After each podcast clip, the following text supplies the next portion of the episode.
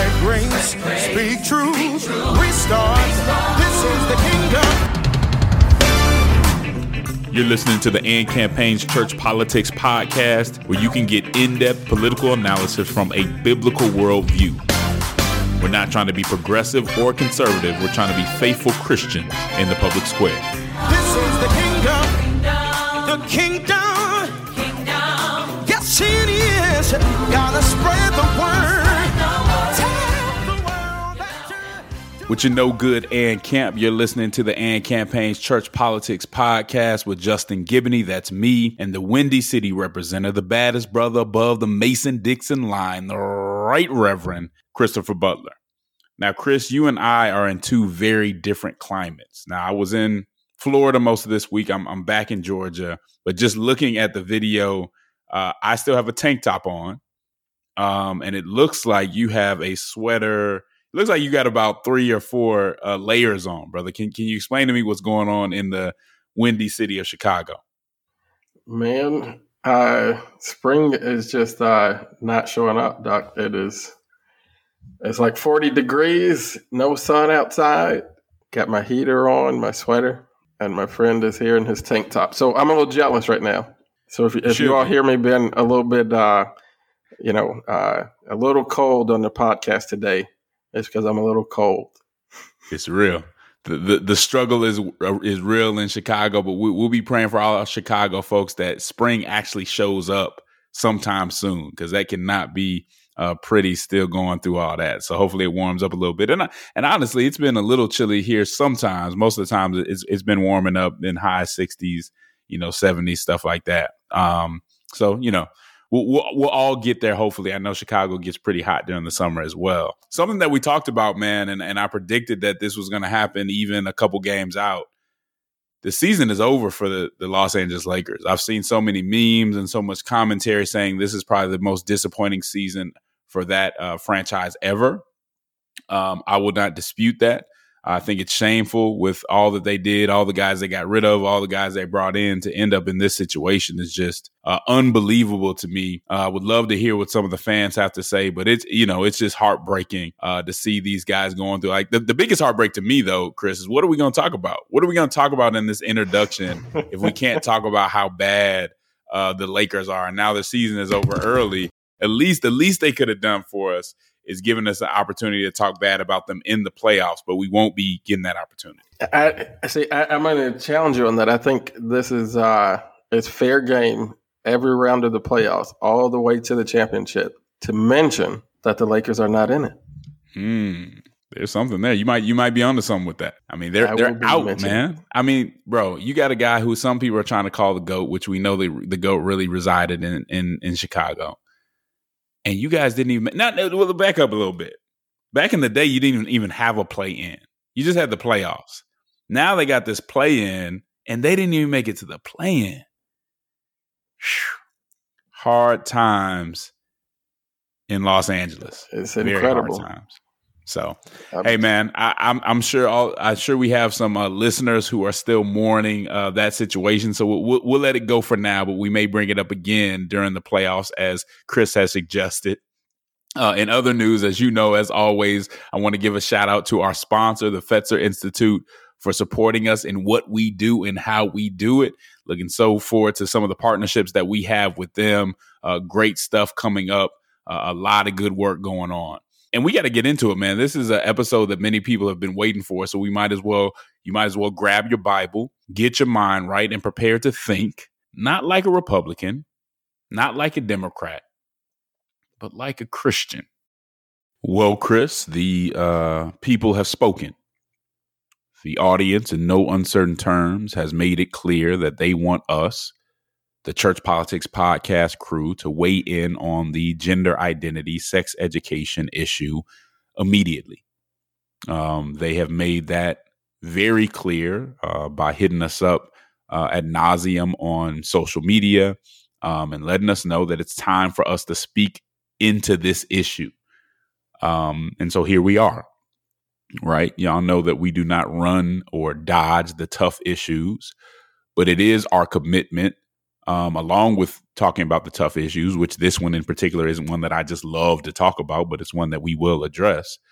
But in addition to being committed to addressing the tough issues and not running from those issues as a as a podcast and as an organization, uh, we're also committed to not giving you hot takes on important issues like this. Uh, we don't want to just give you knee jerk re- knee jerk reactions. We want to know where the conversation is, make sure we're able to do our homework, and give you something that can edify the church or at least inform the church about what's going on.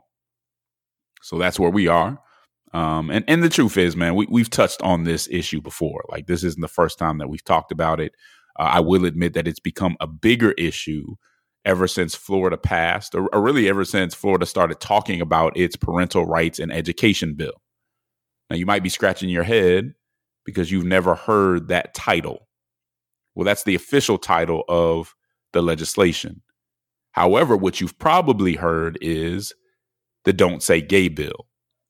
Don't Say Gay is how the leftward groups, including the mainstream media, branded this legislation very quickly. Okay.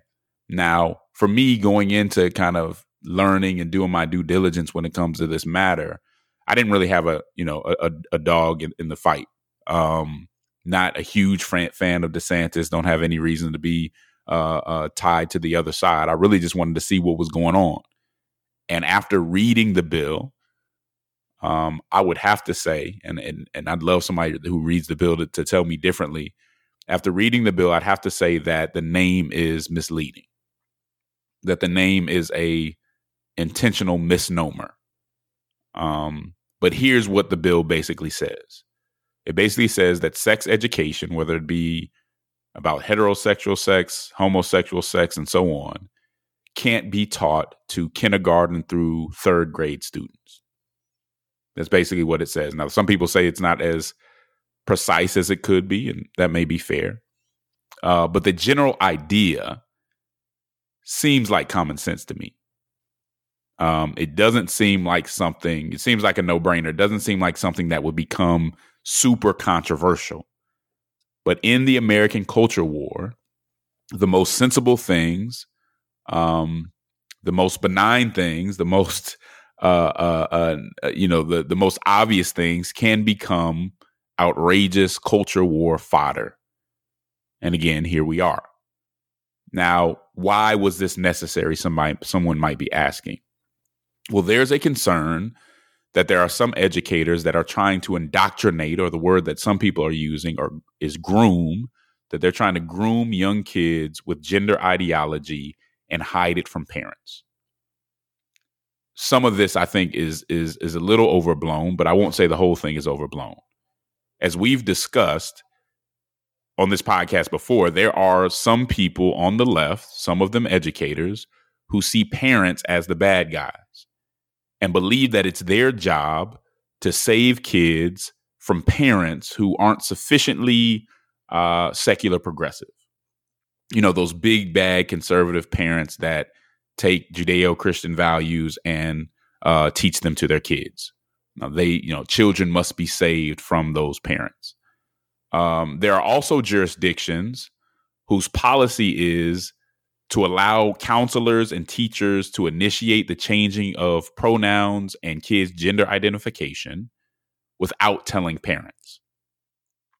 Um, there's some strong evidence that this is happening. How much it's happening, I think, is where probably the, the debate is.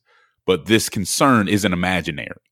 Um, and I think you can even tell by the reaction of the left to this bill that something has to be, you know, the bill wouldn't be a big deal unless something uh, was there.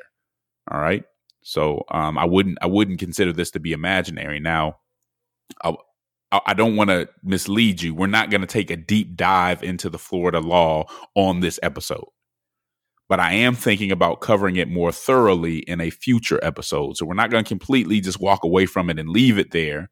Uh, I might even bring in some special guests to talk about this uh, uh, even even further.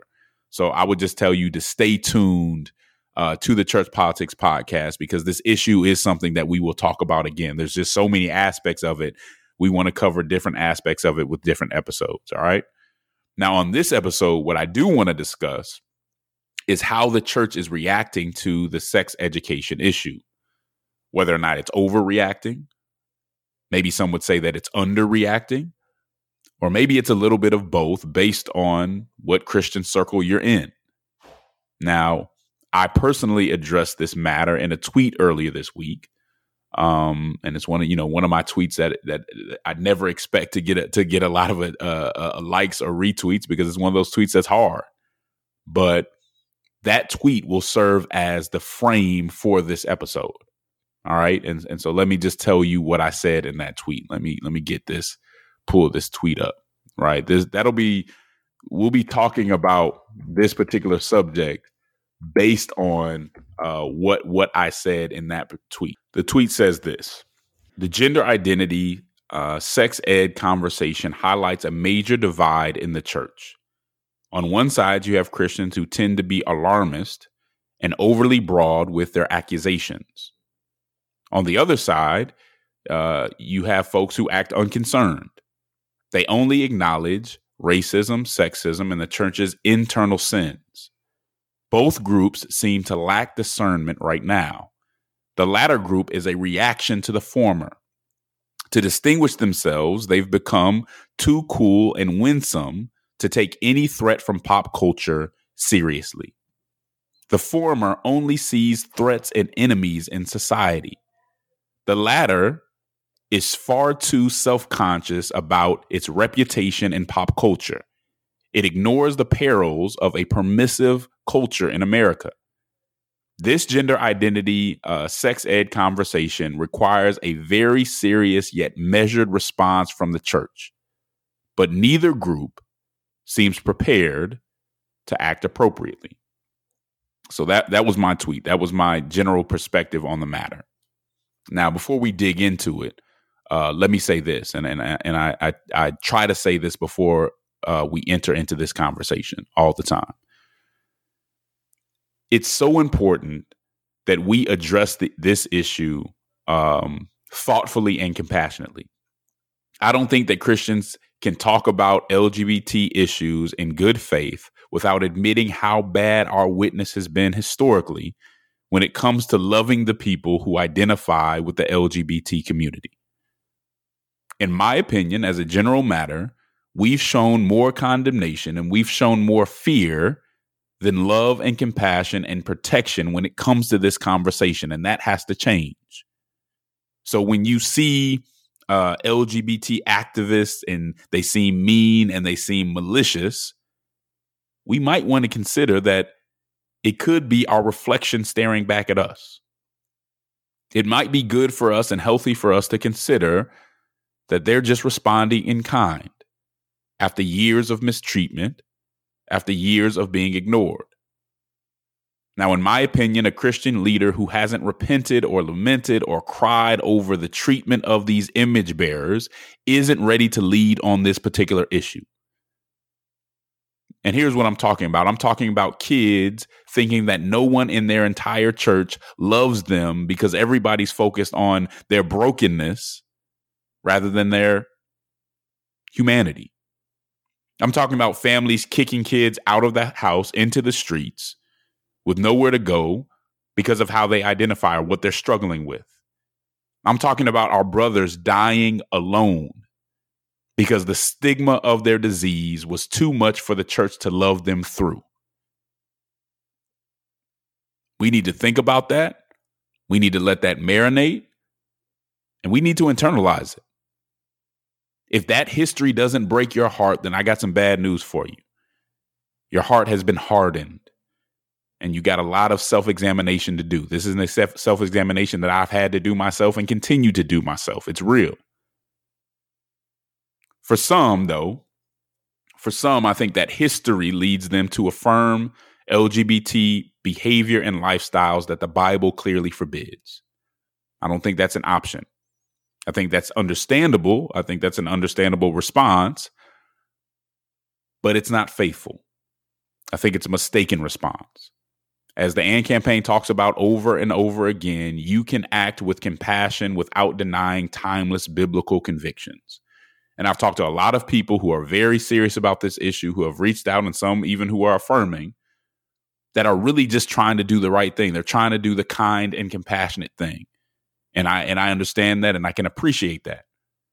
But one thing that happens when you run into this conversation with those folks is they can't give you Bible to to support it. Not for real. Not anything other than very, very general things, not not any real theology. And they can't give you any science to support it. Right? It's just sentiment. And when we rely just purely on sentiment and we push the Bible aside and we push reality aside and we push even general revelation aside, we run into trouble, even if it feels like the right thing to do. All right. Now, the gender identity, sex education conversation seems to be consuming a lot of the other topics uh, going on in the public square right now. Depending on who you're listening to, who you follow, this is talked about quite a bit. And it's really interesting because the far left, along with corporate America and the media, seem to be giving a blank check to LGBT activists in general. It's like whatever theory y'all come up with, whatever y'all want to push right now, we're behind you. And I guess, you know, maybe it's good for branding, maybe it's good for business, but I think it's, I see it as really dangerous, right? Because this conversation is kind of skipping parts of the public discourse and just getting pushed to the forefront. And given how, given how these groups are tipping the scales in the public discourse on this issue, you would think that public opinion would be clearly on their side, that that that this conversation would be over. Well, I've got some information that might surprise you. Uh, you you might not expect what you're about to hear because based on the polls, based on the polls that I've seen, um, that just simply isn't the case. That the public isn't squarely on that side of the issue. According to a public opinion strategies poll, when Americans see the actual language of the Florida law, it wins support by a two to one margin. Let me say that again. When Americans see the actual language of the Florida law, it wins support by a two to one margin. 61% of Americans support it based on the language, not based on the talking point or the buzzword or don't say gay or any of that, the actual language. Only 26% uh, of Americans disapprove of the actual language. And check this out 58% of independents approve of the bill. Here's the kicker 55% of Democrats approve of the, of the language in the bill. Almost 70% of parents are supportive of it. 70% of Republicans are supportive of it, uh, supportive of it. And a poll by Interactive Polls showed very similar results just a few weeks ago. All right. So, what I take from these polls, and I'm sure there will be others in the future, and we'll try to cover those too, Americans just aren't going for it. It just doesn't make sense. With all the things that kids need to learn, they don't need to be trying to process inappropriate theories about sex and gender at the age of five, six, seven, eight. It's just not what they need to be thinking about. They need to be learning their math. They need to be uh, learning other things. They don't need to be taken captive by wondering whether they're a boy or a girl when this is pretty clear, right? The other thing that's that's just come out is there are studies that show, and we'll try to put this in the in the notes. There are studies that show that even when given puberty blockers, even when you know going through other processes, it hasn't helped the mental health of children. So a lot of the folks who are supporting this stuff are doing it again just based on sentiment, but not based on the science, not based on the actual impact that it's having on kids. All right. Now, the question that we want to answer in this particular episode is how is the church responding to this issue? And in my tweet, I, I mentioned two primary responses.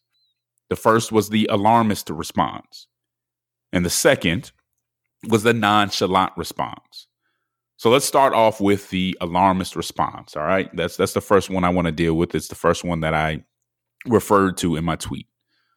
The alarmist response primarily comes from a culture that sees the outside world as completely, completely a, a negative space, right? A, a negative space, a, a, a bad space full of threats, right? When you go out into the world, all you're going to get is negative things and we need to protect ourselves from every aspect of the world because it's the world the church is good the world is the absolute enemy in all ways right? That's kind of where this alarmist response comes from. And I want to be fair because the Bible does kind of create this dichotomy in a way, right? Um, and I'm not going to question that, right? So there's there's something to it. The Bible does say, "Don't love the world or anything in the world." If anyone loves the world, uh, the love of the Father is not in them. That's First John uh, two fifteen. The Bible does say, "Be not conformed to the world." So there is something about the world that Christians need to avoid and be aware of. These instructions need to be taken seriously. And and I'm not going to push up I'm not going to push against that at all. But they shouldn't be read in isolation.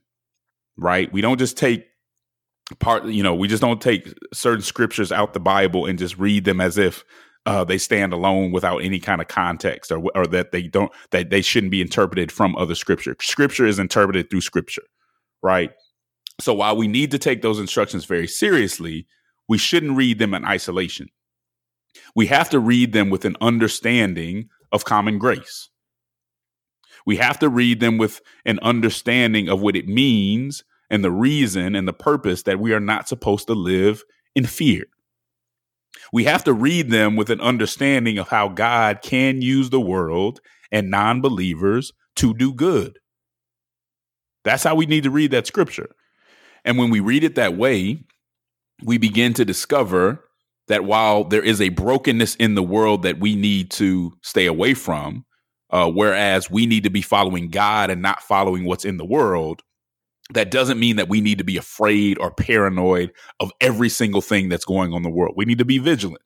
We need to be discerning, but we shouldn't have this alarmist, paranoid response to every single thing that's going on in the world. I think that's very important for us to understand.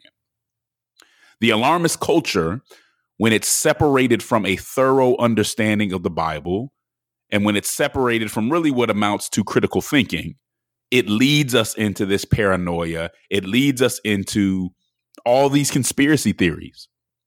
It leads us to these conspiracy theories where we begin to believe that there's some clandestine pedophile ring around every corner, even if we don't have any evidence to prove it. Even if we have nothing to demonstrate that's true, we begin to believe these things. And this is why uh, the QAnon conspiracy theories, stuff like that, this is why those things thrived in some Christian circles because there's so much suspicion of the world without really being discerning about it that we just jump and grasp anything that we can hold on to that proves our suspicion that the world is a is a terrible place. And there's terrible things that are going on in the world but we have to be discerning and not just jumping to conclusions. One of the excesses of the alarmist culture on this issue is the very sloppy way that the alarmist culture labels so many people, mislabel so many people, too broadly label so many people, right? In this particular instance, you get this labeling, this very broad labeling of pro pedophilia, right? If you support Ketanji Brown Jackson, you're pro pedophilia, right? If you've ever watched a Disney movie, you're pro pedophilia. Um, and it's just not helpful. I'll be honest with you, I, I think it's sinful, right? When you throw people into a box or you put labels on people um, that they don't really fit into, say they believe things that they don't really believe, you're doing something wrong. We can't we can't just jump to that conclusion. The other thing that you're doing is you're pushing away potential allies. I just gave you the number, which those numbers show us that there are people outside of Christianity that believe that this type of education for young kids is a bad idea. But instead of actually talking to those allies and seeing how we can work together, what we do is we start shooting at them and we start labeling them and, and putting them in groups that they don't even necessarily want to be in. And so we really have to watch that. We have to be careful about how we go about it. Paranoia is not a fruit of the spirit, right? We can do better. We can be more measured in how we address this issue and how we address other people who may not agree with us on everything, but it doesn't mean that they're uh, supportive of pedophilia. You got to stop just throwing out labels and just throwing out accusations so easily. All right, we we really have to focus in on that. Um, all that being said, though, Chris, um, just because you're paranoid and just because you can tend to be alarmist doesn't mean that you're always wrong. It would be wrong to discount all these concerns and warnings just because some of the groups who are pushing them out, some of the groups who are leading the way, tend to overdo it. Sometimes we do need to sound the alarm. Sometimes something nefarious is going on and it needs to be called out and it needs to be addressed in a very serious manner. Sometimes when we call something out and people say that we're just overreacting, whatever, sometimes it's just gaslighting. And we need to continue to push and continue to say what we have to say to make people aware of what's going on. I'll end there and just let you take it, Chris. Yeah, I mean, I I think that it's a um, a very important conversation for us to be having uh, in this moment uh, in our culture. Uh, when I think about the question that we're trying to deal with in this particular episode, how's the church uh, responding and reacting to this moment? I always sort of ask the question, why is the church responding and reacting uh, in this moment? Because what that suggests is that we have not been leading on this issue. And, you know, I, I think it would be a completely different situation if we could legitimately say that it was the church that stepped up and said, hey, for a long time in the church and in the society, there is this community of people with whom we may not agree, with whom we think you know there are significant de- uh, uh, departures from what the scriptures teach, but there's this community of people who have been poorly treated inside and outside the church. We need to do something about that. Um, if we brought that conversation forward, then we would control uh, that conversation a little bit more and not be so reactionary to it. I also think about the just the overall discipleship of the of the church. I, I think that you know we maybe have not had a thorough conversation around what is the Christian sexual ethic. Where where are you know sort of like the systematic approaches to like here's what the Bible teaches about sex and sexuality uh, and gender, and here's why, and here's the sort of like consistent teaching from the scripture uh, and what it means, versus just having a, a conversation in the church, you know, about six or seven things that we sort of should not do and not having a thorough conversation about proactively what is the Christian sex ethic and why does the scripture lead us in the way that it does, so that even if parents uh, and community members hear conversation about what we should be teaching our first graders and second graders about sex and sexuality, the the common rank and file Christian can have a, a more thought out worldview on this versus just you know drinking in a bunch of stuff from the culture and you know trying to bump that up against the things that I learned that I'm not supposed to do in church, but not really having like a, a philosophy like we have on a lot of other areas of life. Um, and, and being strongly discipled in this particular context. And then uh, the last thing uh, that I will say uh, in terms of reacting on on this point uh, and where we have not led is when it comes to just like and this this is not blanket you know everything that i'm saying there are exceptions right uh, so i'm not saying that this is every person in every space but i wonder if we sort of lock in too much on the issue of homosexuality um, as if that is the only sort of sexual behavior that is divergent from biblical teaching right? And if if you act like homosexuality is the only sexual sin, it's very easy for the church then to end up reacting a lot to something that seems to be happening on the outside, even though there's plenty of that happening on the inside too. But there are other things that that we teach are not right that we don't react so strongly to when we see it in the culture, uh, when we see it you know, sort of demonstrated, maybe not taught in curriculum, but demonstrated before uh, our children? And do we have that same uh, reaction uh, to it? And so then my question is: Is this is this a is this a reaction against a group of people, or is it a a genuine zeal for a biblical standard. Um, and all of these, you know, I, I, I, pray that those who are listening will hear this not as accusation against the church. Uh, I'm a pastor.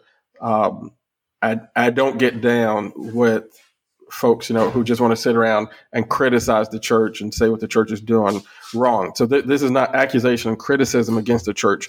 It's just invitation for uh, a moment of reflection uh, and sort of self um, analysis as we engage culture in this really important yet very difficult conversation. We we just want to make sure that when we come to it, we have asked ourselves tough questions, um, so that we're bringing a a genuineness uh, to the conversation.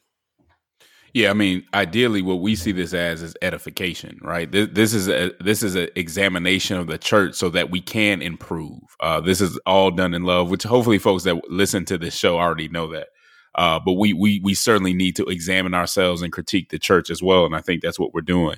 One of my other issues with the alarmist stance, even on this particular issue, is you end up bearing false witness right? Because when you're overly broad, when you're jumping to conclusions, when you haven't done the research, when you're accusing people of being things that they're not or supporting things that they don't, that's not okay, right? That that's sinful. So not you know it, it's sinful, and that's the biggest problem. But the other problem is it's not good for your cause.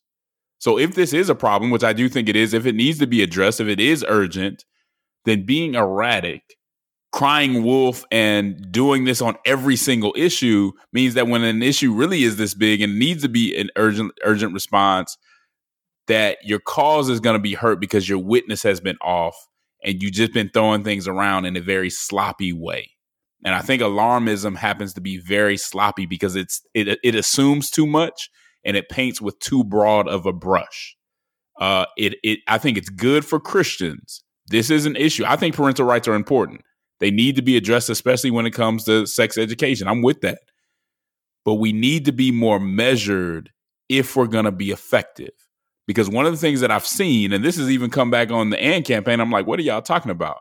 The alarmist pushes away potential allies. Because when you start making accusations, you start throwing out labels that don't fit. Someone who actually agrees with you, and you can look at the the numbers of people who support the idea of, of kids not hearing this stuff too early on you got a lot of allies. If you're always shooting at people and your aim is off and you're just, you know, you're just shooting at whoever is not on your side, you're actually losing allies. And there's people who don't speak up just because they don't want to feel like they're on the side of people who aren't very measured in how they respond to things. And so on this issue, I would say that the alarmist, sometimes we do need to sound the alarm. Sometimes the issue is has come to a point where we need to say, hey, this is I'm not going to sit here and act like this is nothing. But you still have to be measured and thoughtful and look for allies and make sure that you're not bearing false witness and placing labels on people that aren't accurate. Take us out, Chris. Yeah, I mean, I, I think that you've uh, sort of put it right on. I I have just continually uh, sought to remind folks um, that uh, is really in this political moment the voice of moderation that is the the prophetic voice. Um, and moderation does not really consist of you know being wishy-washy on issues and not knowing what you think and not having any convictions. Uh, moderation is about knowing what is important and being able to leave the distractions uh, on on the table uh, because I think that you do have here a very real issue uh, that needs to be addressed in a very serious way. Um, but when you get lost in the distraction of name calling, exaggeration, and all that type of stuff, you you miss the point of of sort of trying to be salt and light in the culture and lead the the moment, the situation, the society to a better place. I would say it's it's it sucks because it's not always so fun, you know, and you don't get retweeted as often and all that stuff. But it's so important that we wed ourselves to faithfulness in this particular political moment. Yeah, man. It just seems like the alarmism isn't serving us well. And if we want to be effective, there's a better way to go about it. Now, to say that you're passionate or determined or tenacious, that's fine.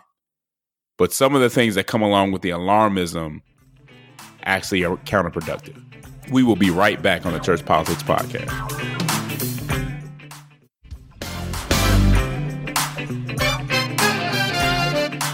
And we are back on the Church Politics Podcast with Justin Giboney and Reverend Christopher Butler. Um, so we just talk, you know, we're talking about this whole uh, gender identity, uh, sex education uh, issue. Uh, we've just talked about the alarmist response, where some people in the church are being very alarmist when it comes to this and actually throwing out accusations that are inaccurate, throwing out broad labels, and just putting anybody who doesn't completely agree with them on everything in these boxes that don't actually fit, and how sometimes that really just adds up to bearing false witness. But as I mentioned, uh, I believe that there's another response or non-response in the church that extre- that's extremely problematic too. Um, and that really, I think, in, in in this instance, is really irresponsible. We'll call this other response the nonchalant response. And I believe the non uh, nonchalant response, or the non-response, as it is, uh, is an overcorrection of the alarmist culture in Christianity. Uh, the Christians who've become so cool and winsome that they never really acknowledge any threat outside the church except racism and sexism. When it comes to pop culture, they really don't see much of a threat in it or don't address much of the threat in it. They just want to talk about those two issues and sins within the church. Um, and it seems like they're really just going out of their way to distinguish themselves from the Christians who pop culture makes fun of. They don't want to be considered in that group. And so they fashioned a witness that makes sure that they can't be mistaken for the judgmental, uh, paranoid, Bible thumping Christian, uh, which I get some of that. But in doing so, they've conceded too much to the world. They've conceded too much to pop culture. And from what I can tell, many of them have blinded themselves to the flaws of secular progressivism. And so sometimes you see people coming out of these very conservative spaces into more of these progressive spaces and not understanding the the perils that go along with that as well. Right? From what I can tell, many of these folks are primarily focused on the church being the bad guy at all times. So they've seen some of the flaws in the church, and some of those flaws are very real. But sometimes that's not exactly how things are going. We can all admit that that the, the church has been the bad guy historically at times or participated on the, the wrong side of the conversation.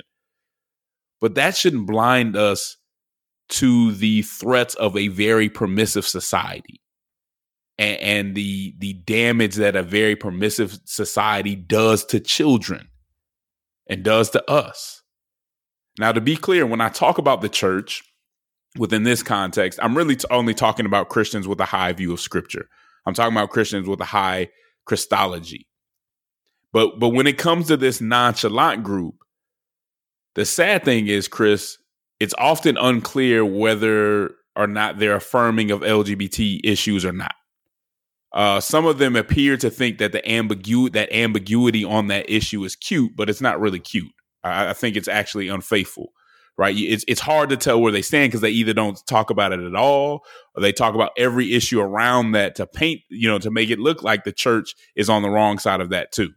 Again, when you only focus on sexism and racism, and those things need to be focused on, as you know, the AND campaign and the Church Politics podcast points out those issues as well. But in this case, I don't think it's coincidence that many of these folks don't talk about the issues that popular academics and popular activists frown upon. I don't think that's a coincidence. I think I think that's connected because as as I've said more than once, I believe that they often look to those groups for approval. That they often look to those groups for validation. And that's not a good thing because it causes them in these instances where they probably do need to say something, it causes them to sit back and say nothing. And if you look around, this group is completely mum on this sex education conversation. Not a word has been spoken as if this issue doesn't have major consequences, but this issue has some very serious implications. And yet, if it doesn't fit within the categories that I've just given you, there's a lot of influencers, there's a lot of folks who are in those circles that won't say anything about it. This nonchalant, this air of, you know, I'm not worried about anything that doesn't come out of the church. I'm not worried about anything that doesn't deal with racism and sexism is mistaken. Because I'll say this, I've said it before. I, am not, I'm not here to say that this is happening in every school, that every educator is is is trying to push this uh, forward. I don't believe that. But this is an urgent issue when you're talking about kids, when you're talking about how they form their identities. And I hope folks aren't just worried about it because you get to send your kid to a private school where you know they're getting it right. But what about all these other kids that can't afford to do that? And they're going in these schools without any kind of protection from the, the that kind of uh, ideology.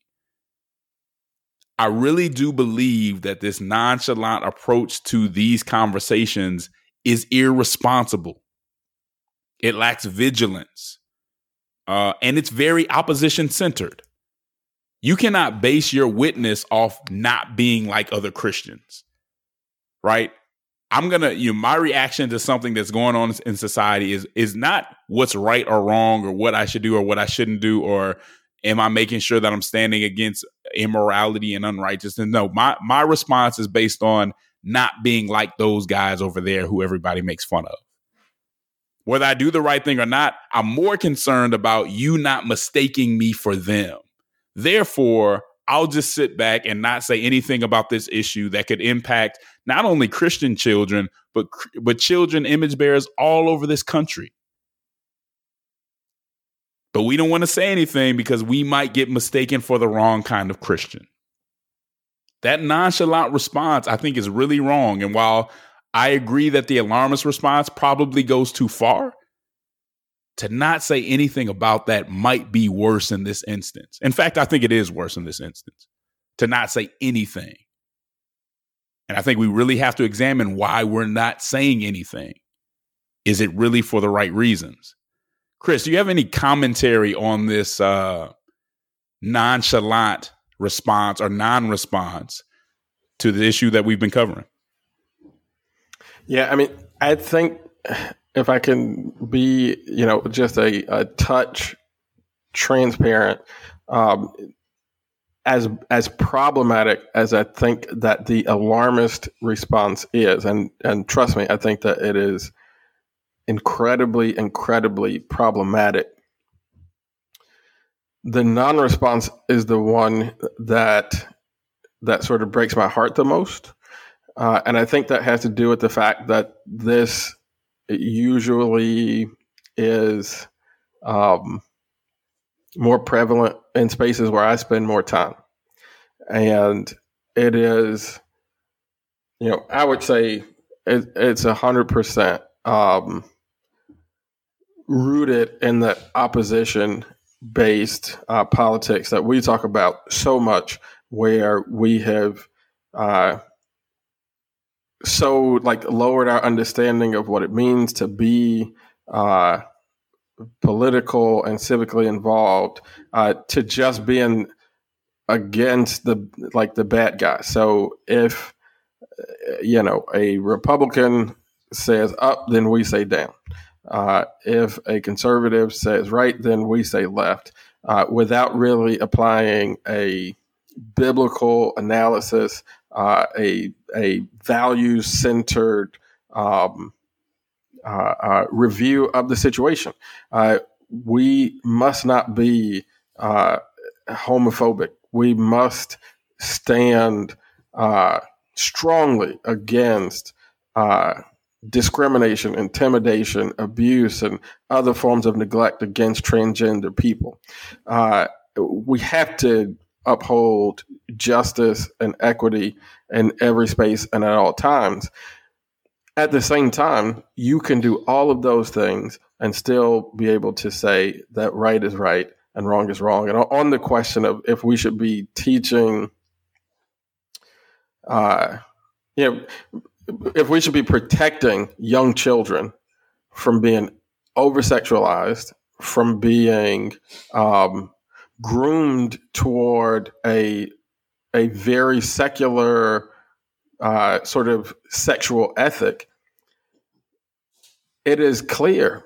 I think in the in the Bible believing church, it's clear when I talk to people, Justin. Even in the uh, in secular society, there are a lot of people who have at least some questions about this the the speed which which with which this uh, sort of uh, thinking and teaching is taking uh, root in various places in our education system and other places of our culture.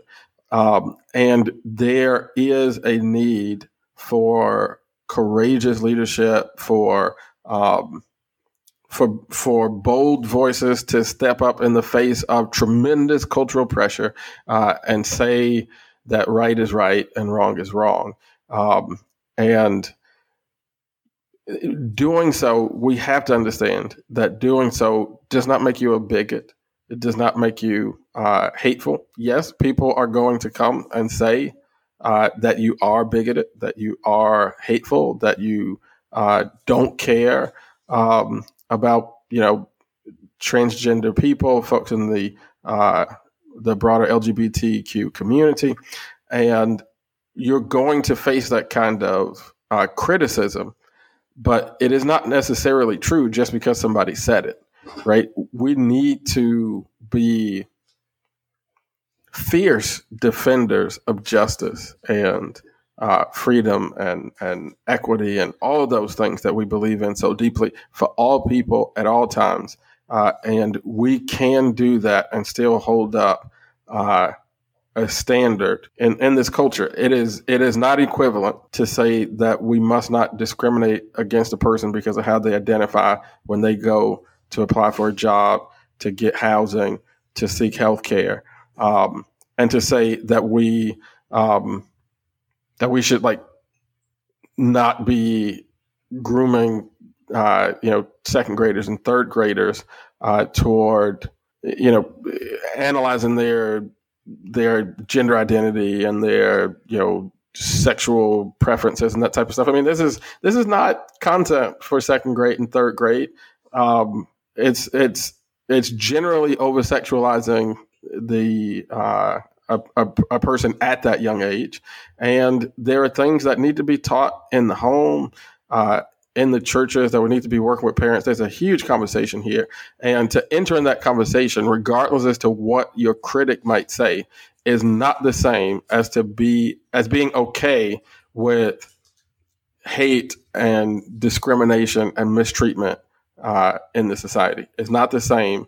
And it takes it takes discipline, it takes courage. And again, I think it takes a touch of grace. I think that the the capacity to have this kind of witness in this culture that is begging you and pushing you toward extremism to be able to say no i don't want to see people hated. I don't want to see anybody harmed. I don't want to see anybody discriminated against. And yet i don't think that anybody and everybody should be able to come into a second grade classroom uh, and insert their ideology into second grade curriculum and all of a sudden you have second and third graders trying to wrestle with questions of their, you know, gender identity and sexual identity. Yeah.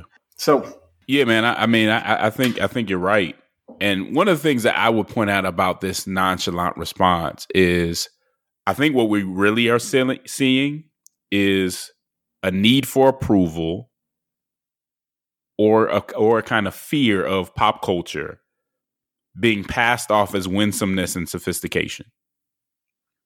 And I'm all for being winsome. I'm all for being thoughtful with how we do stuff. But I think in too many instances, maybe not every instance, but in too many instances, it's really a fear or a need of approval that, that we're kind of passing off for that. I, I had somebody respond to my tweet saying the, the best response to this is love. And I said, and in my head, I'm saying, Well, that's hard to disagree with, right? Um, I, I think I agree with you on that. The problem is that it doesn't tell us anything, right? Uh, the problem is that it it seems like an intentional avoidance of the tension that we're dealing with. Uh, it, it's like when people say, I, I mean, I make, and I think this is an important comparison. It's like when people say, bring up racial justice and they say, just preach the gospel. Well, of course we preach the gospel. But that doesn't tell that doesn't give us a practical, you know, that what you said in this context doesn't give us a practical response to the suffering of other people that's going on in this very moment, which we know Jesus and God care about, right? It needs to be more.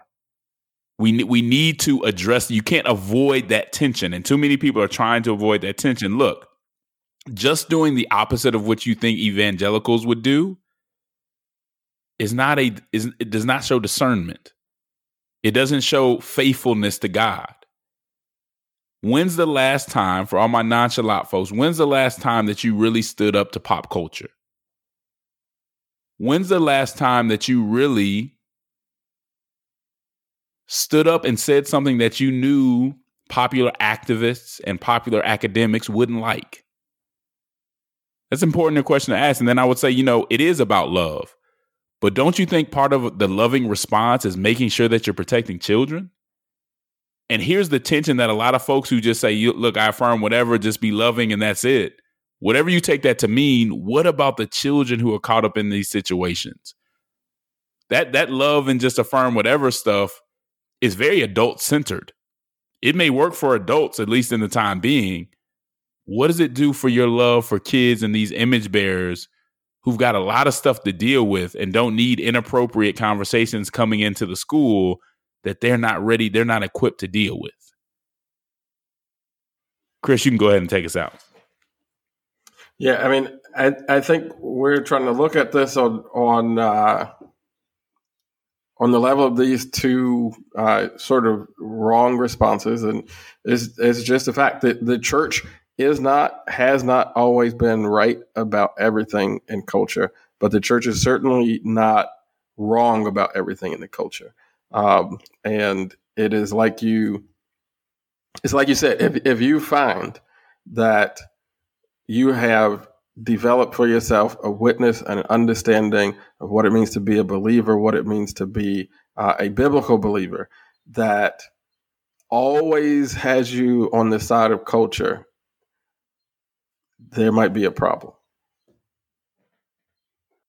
I mean, the truth is, Chris, that there's some Christians that if you want to know their opinion, you should just go ask secular progressive leaders, and then you'll get the opinion. Maybe even before they get their own, uh, and that's just a, that's just a sad reality. Um, but we'll be right back because we want to, we don't want to just give you the errors and, and kind of uh, examine the errors. We want to talk a little bit about what a faithful response would look like. We will be right back on the Church Politics Podcast. Are you too progressive for conservatives and too conservative for progressives? As a Christian, do you find yourself feeling politically homeless? If so, then you're not alone. Listen, this is Justin Giboney, president of the AND campaign. And if you're a Christian who doesn't know a whole lot about politics or someone who knows a good deal about politics but wants to be more faithful in the public square, then you have to read the AND campaign's book, Compassion and Conviction the AND Campaign's Guide to Faithful Civic Engagement that we publish with InterVarsity Press. Whether you just want to understand the relationship between church and state, why Christians should engage politics at all, how Christians should engage partisanship, politics and race, advocacy and protest, or even civility, this is the book for you. It's very much Bible centered, it's Bible study and small group friendly. There are questions and exercises after every chapter that give you a framework for engaging politics in a biblical way. So if you want to do it in a better way, get our book, Compassion and Conviction The AND Campaign's Guide to Faithful Civic Engagement.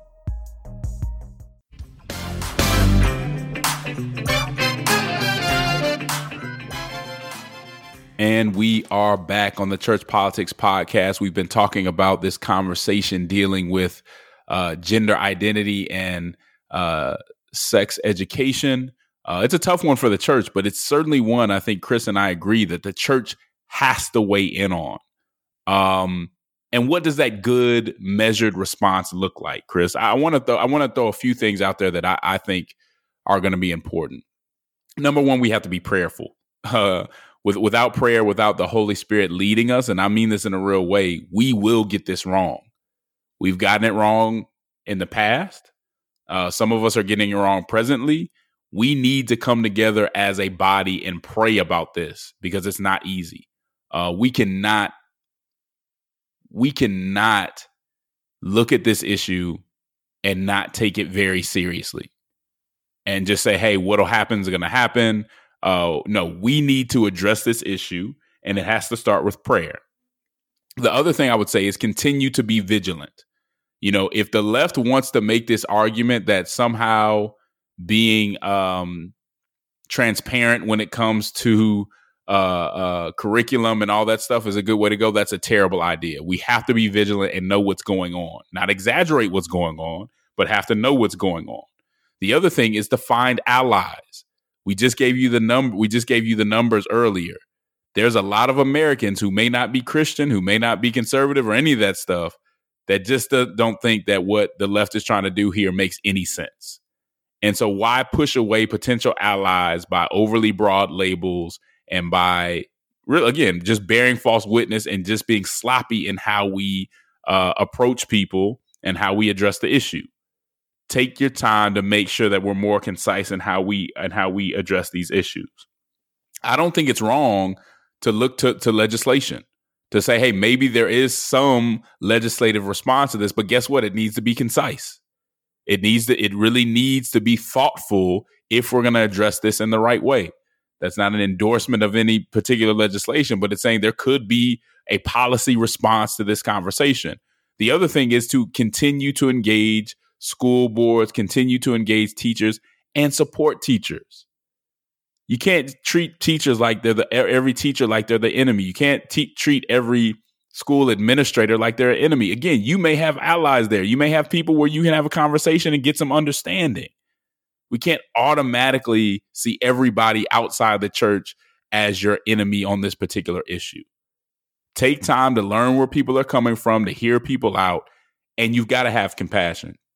If we walk into this conversation, you may win this battle being mean and ugly and all that stuff, but eventually it's going to catch up with you. And I think the church is finding that out now. You need to be compassionate. There are people who have children, there are people themselves, there are folks who are really going through this in a real way. And if you don't have any compassion what folks are, are really going through, then you see where it, you see where you end up. You end up isolated. You end up with nobody understanding where you're where you're coming from or trying to understand you because they don't think you have any compassion for them. All right, Chris, you got anything to add to to some of those points? Well, I mean, I think one that those are really important points for how we need to uh, respond in this situation. I would I would just say that we also have to learn how to organize and and do our politics right because um, there there are some things that we need to do in uh, legislation, but there's a great deal of creativity uh, that we need in our education system right now. I I would just remind folks that it's not only the the content of like cultural education and orientation that is at a significant deficit in uh, many of our schools.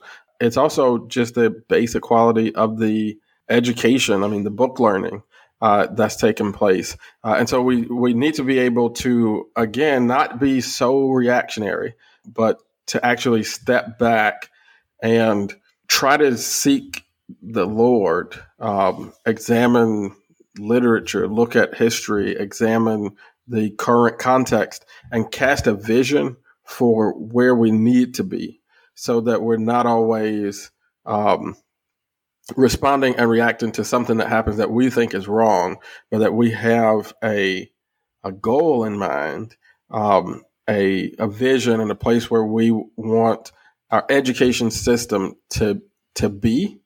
Um, and begin to pursue that because if if we only think in terms of well, what violates my standard, what is wrong, what should we not do, um, you always end up reacting. And it's much easier to be uh, painted as you know the stuff that we've been talking about a, a bigot hateful you don't care. Uh, when you're always reacting somebody has an idea and then you come to say well that's a terrible idea. It might be a terrible idea but uh, it would be better if you were already in that space advancing good ideas. It's a lot more difficult for bad ideas to get in no, that's good. One thing, I, and I want to say this directly to folks like us who may be a little more to the left on some issues or maybe more likely to vote for Democrats. And I wanted to speak directly to that group. Do not let anyone on the left or the right turn this into a conservative, turn parental rights specifically into a conservative issue.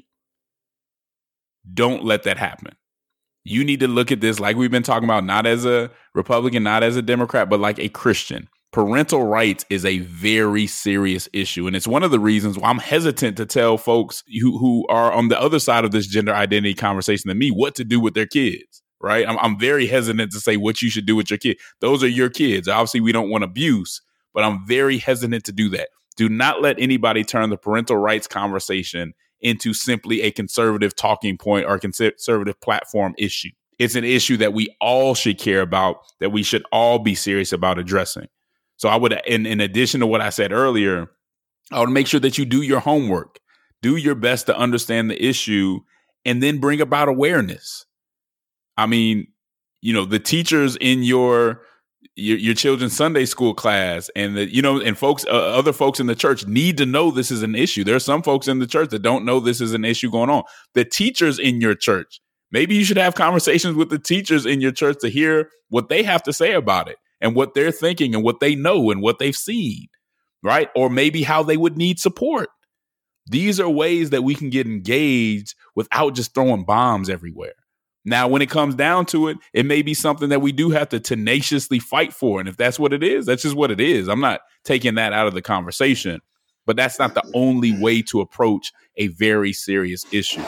Uh, go ahead, Chris. Look how you had something to say. Uh, no, I mean, I was just uh, really going to say uh, a good amen uh, to all the things that you're talking about. Like that's that's really what it means to be engaged in civics uh, and in politics and and sort of like the the civic life of a community.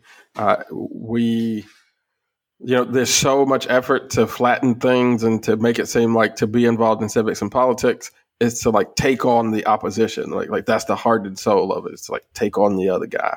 Uh, but that's really not the heart and soul of a healthy democracy and a rich civic life. It is the ability to look at issues, engage in conversations with people, um, and through those efforts get to a better place. And I would just encourage folks that when you do it that way, you actually end up in a better place in terms of uh, the ideas, and you also stand a good chance of ending up in a stronger place in terms of the sort of coalitions and bases of support that you can develop uh, being that way uh, and, and practicing it that way. So I just encourage us urge us toward that type of engagement and not just take on the other guy. Because a lot of the folks who are pushing you to that sort of take on the other guy approach it's not because they believe in the world that you believe in.